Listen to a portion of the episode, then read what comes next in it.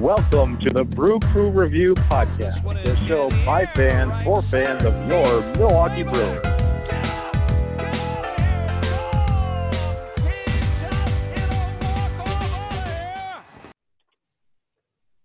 Hey, Brewer fans, welcome to another episode of the Brew Crew Review. I am your host, Scott, and with me is Craig. Craig, how are you?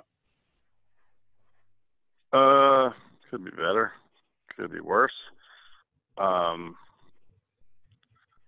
Brewers fall their quote unquote home opener Yeah, finally, right? on August third against the Chicago White Sox. Aren't even the same league as us, but anyway, we lost six to four in Brett Anderson's Brewer debut. debut. Yeah, pretty frustrating day. Uh, Brewers lose it, as you said, 6 4. Uh, they dropped to 3 and 4 on the year now. Uh, so that puts them behind the Cubs, who are at 8 and 2, and the Reds at 5 and 5. So, uh, yeah, a little bit disappointing. Brett Anderson, I guess that's as good of a place to start as any. Um, he kind of had a, I guess, a tough luck day. Um, might be the best way of putting it. Uh, he went three three innings and gave up two earned runs, but he did have in, in those three innings he had uh, four infield hits. Uh, people really just weren't um, hitting the ball hard off him all that much, but uh, he did give up the two runs.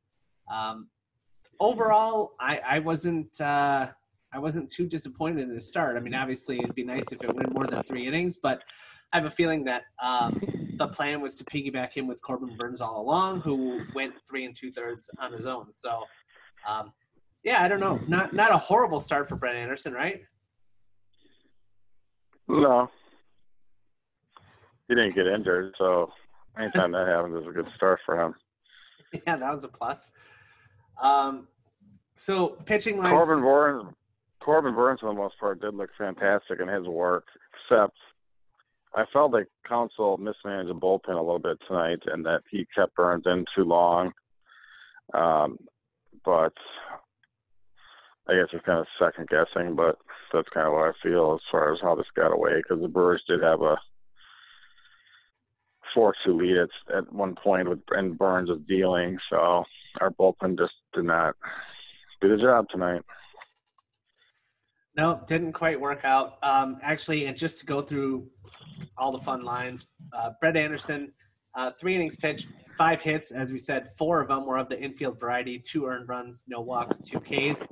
Um, Corbin Burnes went three and two thirds. Uh, he gave up three hits and two earned runs, two walks, and five Ks. So uh, some control issues, uh, but not like not the vintage Corbin Burnes that we've seen. Um, you know when he first came out in his rookie year, but not the Corbin Burnes was really struggling and giving up a lot of home runs. Today he did give up a home run, okay, but uh, it was on a 3-0 pitch to Abreu. Uh, that probably shouldn't have been thrown down the heart of the plate. But um, uh, yeah, definitely he was showing some signs of life.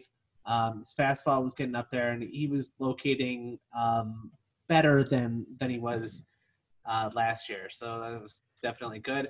Uh, Phelps came in. He worked an inning.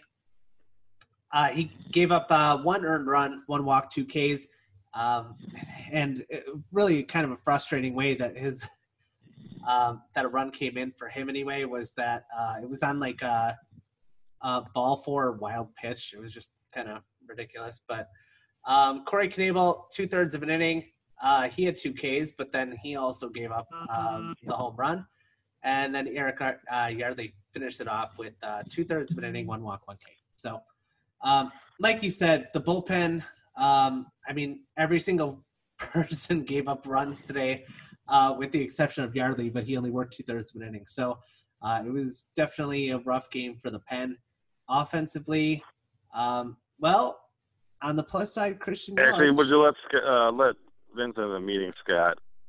Oh, Vincent's going to join us. Oh, all right. Offensively for the White Sox, their lineup is pretty stacked from top to bottom. I mean, their leadoff hitter, our leadoff hitter was Ryan Healy for crying out loud, and there's a Luis Roberts who's going to be a mm, superstar, uh, probably just under the caliber of Mike Trout here for the next 20 years. But um, so anyway, no, their lineup is really stacked, but I really felt that you know the pitcher they threw out there, they he also got injured, Carlos Rodon.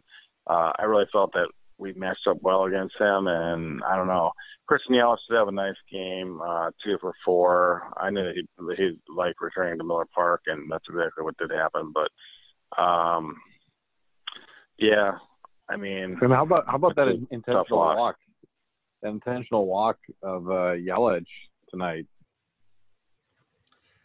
Yeah, there were a couple interesting moves. So they they intentionally walk uh, uh, Hiura to get to Yelich, load up the bases. to load the bases. It worked. Um, Yelich did strike out, but um, I think it was then what Gamel came through on the very next at bat. Anyway, so it worked out okay. But Yeah. yeah, Oh, very very Garcia. interesting.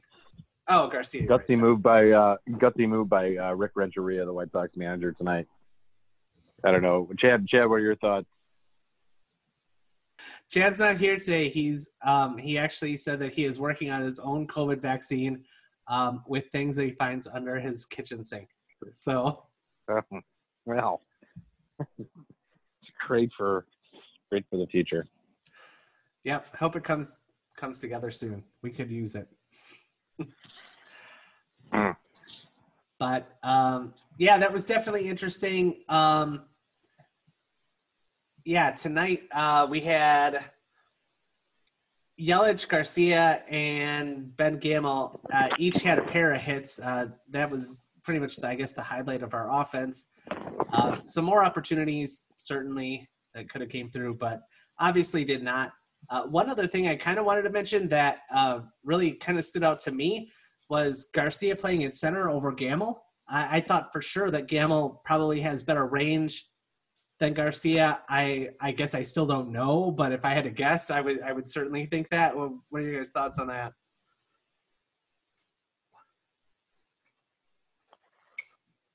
Yeah, I mean, I, Garcia has some experience playing there, but I thought it was pretty much a consensus that Gamel would play center, but uh, I'm not sure if, if it matters going forward. At least they both have the ability to do that, so um, they might. I assume that both their bats will be in the lineup at least until Braun's healthy, and then probably even beyond, since Cain's now no longer with the team this year. So obviously, I don't think we're going to acquire anyone or something like that. And some of the guys that we might bring up for backups, like Keon Broxton, or um, you know, probably won't get that many starts per se. So I I think we'll get a heavy dose of both those guys.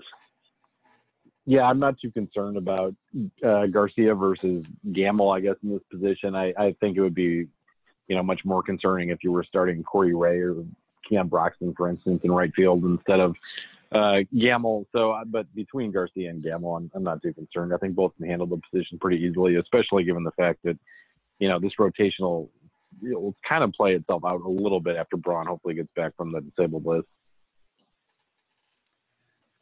Yeah, I, I really Yeah, did. it was it was weird to see the the Brewers use the DH slot and the leadoff position with Ryan Healy, and then uh, they followed they followed up on only a couple of bats and gave it to Logan Morrison, who I think is still hit list as a Brewer, but um, I don't really. Yeah, he, he is. Our, he is. I was a little late to the taping here tonight. Our interns were giving me some stats, and uh, yeah, Logan Morrison still is hitless as a Milwaukee Brewer.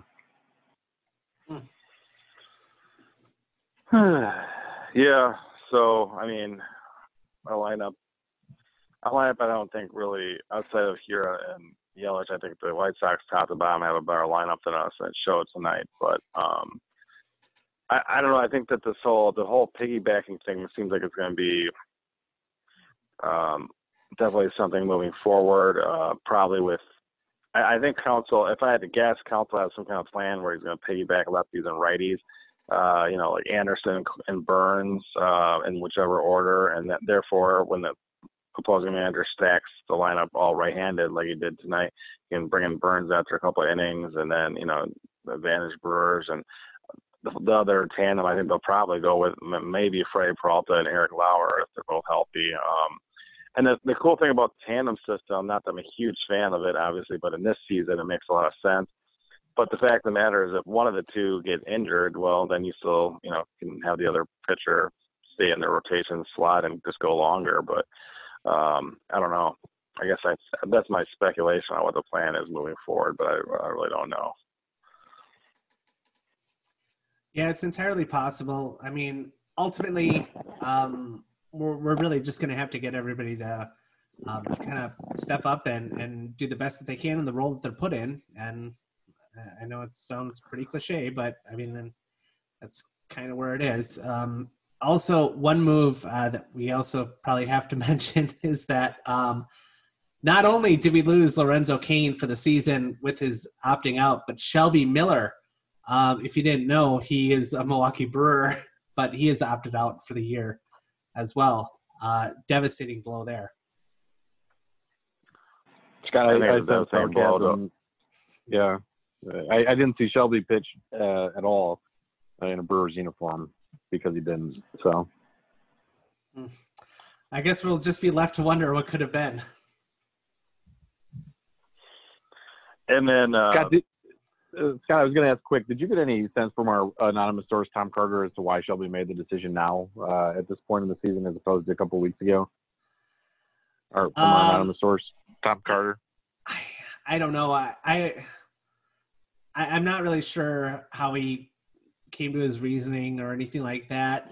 Um, Tom just kind of uh, shrugged his shoulders and, and, and just he didn't even like he barely shrugged his shoulders. Like I barely got a reaction out of him just by asking him like about Shelby Miller. So um, yeah, but he did mention um, when I talked to him today, he said uh, he didn't want us to use his full name, so we should just stick with like T Carter or Tom C or, or some variant thereof. I, I think it's actually a revenge move by Shelby Miller. I think from the last couple of years, Major League Baseball has kind of opted out of Shelby Miller. And I think that it's just payback. So this year, Shelby Miller got to opt out of Major League Baseball. I think that's really what happened here. Yeah. But uh, moving on to, oh, go ahead. No, he he really hasn't pitched well in almost five years now. So yeah, no, you're you're absolutely right. He's battled some injuries and control issues and bounced around from a few different teams, but um, yeah, we he his comeback year will not be 2020. 2020 was not a great year for Shelby Miller or anyone really. Tomorrow's pitching matchup is pretty exciting. Both are aces of the teams. Lucas Giolito against Brandon Woodruff. Looking forward to that game, especially after seeing how Woodruff pitched the last game. Um, pretty phenomenal. So it should be an awesome matchup. You always love those great pitching matchups. Um, especially at your home ballpark. So we shall see. Yeah, it should be uh, pretty Vince, Would you want to give a quick? Oh, go ahead. No, that's it. I was going to say I know that we missed this out on our last podcast. I'm sure all of our listeners already tuned into. But uh, Vince, do you have any update on uh, Pat Murphy, Brewers coach? I know had a health scare. Yeah, I'm glad that we are talking about it a little bit. I know that we kind of ran out of time yesterday, um, but but should have definitely highlighted this. So Pat Murphy, as I'm sure most of our uh, listeners know, did suffer a heart attack while on the field uh, during practice uh, over the weekend while the Brewers were uh, just doing a, a, hit around or a run around uh, practice uh, while the Cardinals were quarantined at the Pfister Hotel uh, in Milwaukee, and um, he was taken to a hospital in Milwaukee. They said he suffered a, a minor heart attack, thankfully, um, and that he has since been released from the hospital. So that's great news for, for both Pat and the Brewers. And uh, no one else yet from the team on how long he might be actually gone uh, and away from the team for. But my guess is, is that he's definitely going to take his time to come back. Uh, number one, because of the seriousness of the health issue, and then uh, number two, because of COVID, anyone who has any heart issues, it you know they are at greater risk for COVID-related problems um, if they were to, to get the virus. So my guess is that we may not see Pat Murphy back in a Brewers uniform for a while, but uh, it is good that he's back home and, and uh, resting comfortably uh, as opposed to having, you know, any more serious medical procedures done at the hospital at this point. That's good news, and we'll hope that the Murphy will be back at full force next in 2020 season, and you know, hopefully Major League Baseball will be as well. So, um, but we do play on, and uh, there's still three more games left in this four-game series against the White Sox at home. Um, so, one interesting thing, and I don't know if you guys are aware of this, but I just kind of learned it uh, that uh, you know for our entire road trip up to uh, all the games up until today, this is for our first six games of season. Um, Bob Uecker, of course, uh, and the team were announcing the games, but they were actually at Miller Park during all those broadcasts. They did not travel with the team. Um, they basically just watched it on a monitor and broadcast the whole games that way. I, I just learned that today. I thought that was kind of interesting. Maybe it was common knowledge, but I thought it was an interesting tidbit. Yeah, it's kind of interesting. I um, I don't know. I I always think that I, I prefer it when they actually look at the monitor because I think a lot of the times that um, announcers will be more likely to kind of look at the actual field and then um, like there are times when a pitch is practically in the dirt and they're like, where did that miss? And you're like, well, it was low. Like the monitor, like if you would have saw it there, then you would have been able to know that. But um, yeah, so so I think it actually helps a little bit, but um, I don't know. I mean, this whole year is just crazy. What can you do? I mean, on the live broadcast, I think they do use the monitor to supplement the action quite often, uh, especially the probably color commentator at the time. But um, yeah, I, I I did listen the Uecker on the radio today, and he was very excited to have live action back out in front of him and home at Miller Park. So that's kind of cool. And uh, he was telling some stories, and I don't know, it was just awesome. You know, it's one thing that you you know Brewer fans of future generations probably won't have the luxury of listening to Bob Uecker, so it's like you got to cherish every every broadcast at this point. That's kind of, how I feel. Just like I'm trying to cherish every single game that still being able to be played here in 2020 because baseball is still awesome. So it's good to have good to have a game finally happen at Miller Park that counts on the standings, even though we took a loss. Hopefully, we're gonna get back at it tomorrow, guys. Yeah, and uh, Craig, I know this will make you happy, but uh, Brett Anderson is now officially an all-time Milwaukee Brewer. He becomes the 891st guy uh, to to wear the Brewers blue, and uh, Ryan Healy also made his Brewers uh, debut this evening. So numbers 891 and 892 in uh, Brewers Brewers history made their team debut this evening. Awesome. I'm sure we'll push that number over 900 sometime this year with the uh, 60 man rosters events, but I guess maybe we'll have to find that out. I guess maybe not. Yeah, probably. In fact, the Brewers. I, am sure you guys covered this before I got on, but um, uh, the Brewers did make another, well, I guess, three roster moves today. Uh, besides activating uh, Anderson and, and bringing up Healy, uh, the Brewers also did send down uh, catcher Jacob Nottingham prior to the game. Did you guys discuss this before? Nah. No, we spent okay, most well. of the, we spent we, we wasted about three minutes of our lives that we won't get back talking about Shelby Miller, fortunately. oh well, I mean, it is it is important to do that, uh, but it should also be noted that the Brewers did recall infielder Mark Mathias uh, from the Brewers alternate training site, so uh, he did not appear in the game this evening. And uh, when he does eventually appear for the Brewers, uh, if he does, he will be making his big league debut. So uh, Mark Mathias was the other roster addition today. Awesome. Very exciting stuff. Um, one tidbit I want to throw out here just to explain how weird this day is, uh, or this year. Um, the Atlanta Braves are in first in the NL East at seven and four. Right behind them are the Miami Marlins at two and one. So they have some catching up to do. also, I, what are the Cardinals have about played three or six games or something like that, and the Cubs already have like twelve or something. It's pretty ridiculous. Cardinals are two and three, yeah, and yeah, the Cubs have played ten games. Yeah, Major League and, Baseball and really does need need to make some decisions and, and give some clarity to fans and, and to teams about you know how they're going to approach this situation as the year progresses. I mean, are there going to just be a bunch of double headers later on in the season? Is it going to be based on winning percentage. I mean, I don't know how it's going to work, and I don't think baseball's really addressed it yet. The Marlins want to just want to keep that virus going around the clubhouse and stick with that two to one record. So that could be enough to win the division at this point. Also, yeah. I probably shouldn't. Yeah, agree. No, you're you're yeah. yeah, you're you're you're not wrong. Braves had some injury news today too, uh, with Mike Soroka being out for the year. So yeah, they could definitely win that division. Could you imagine? you know what?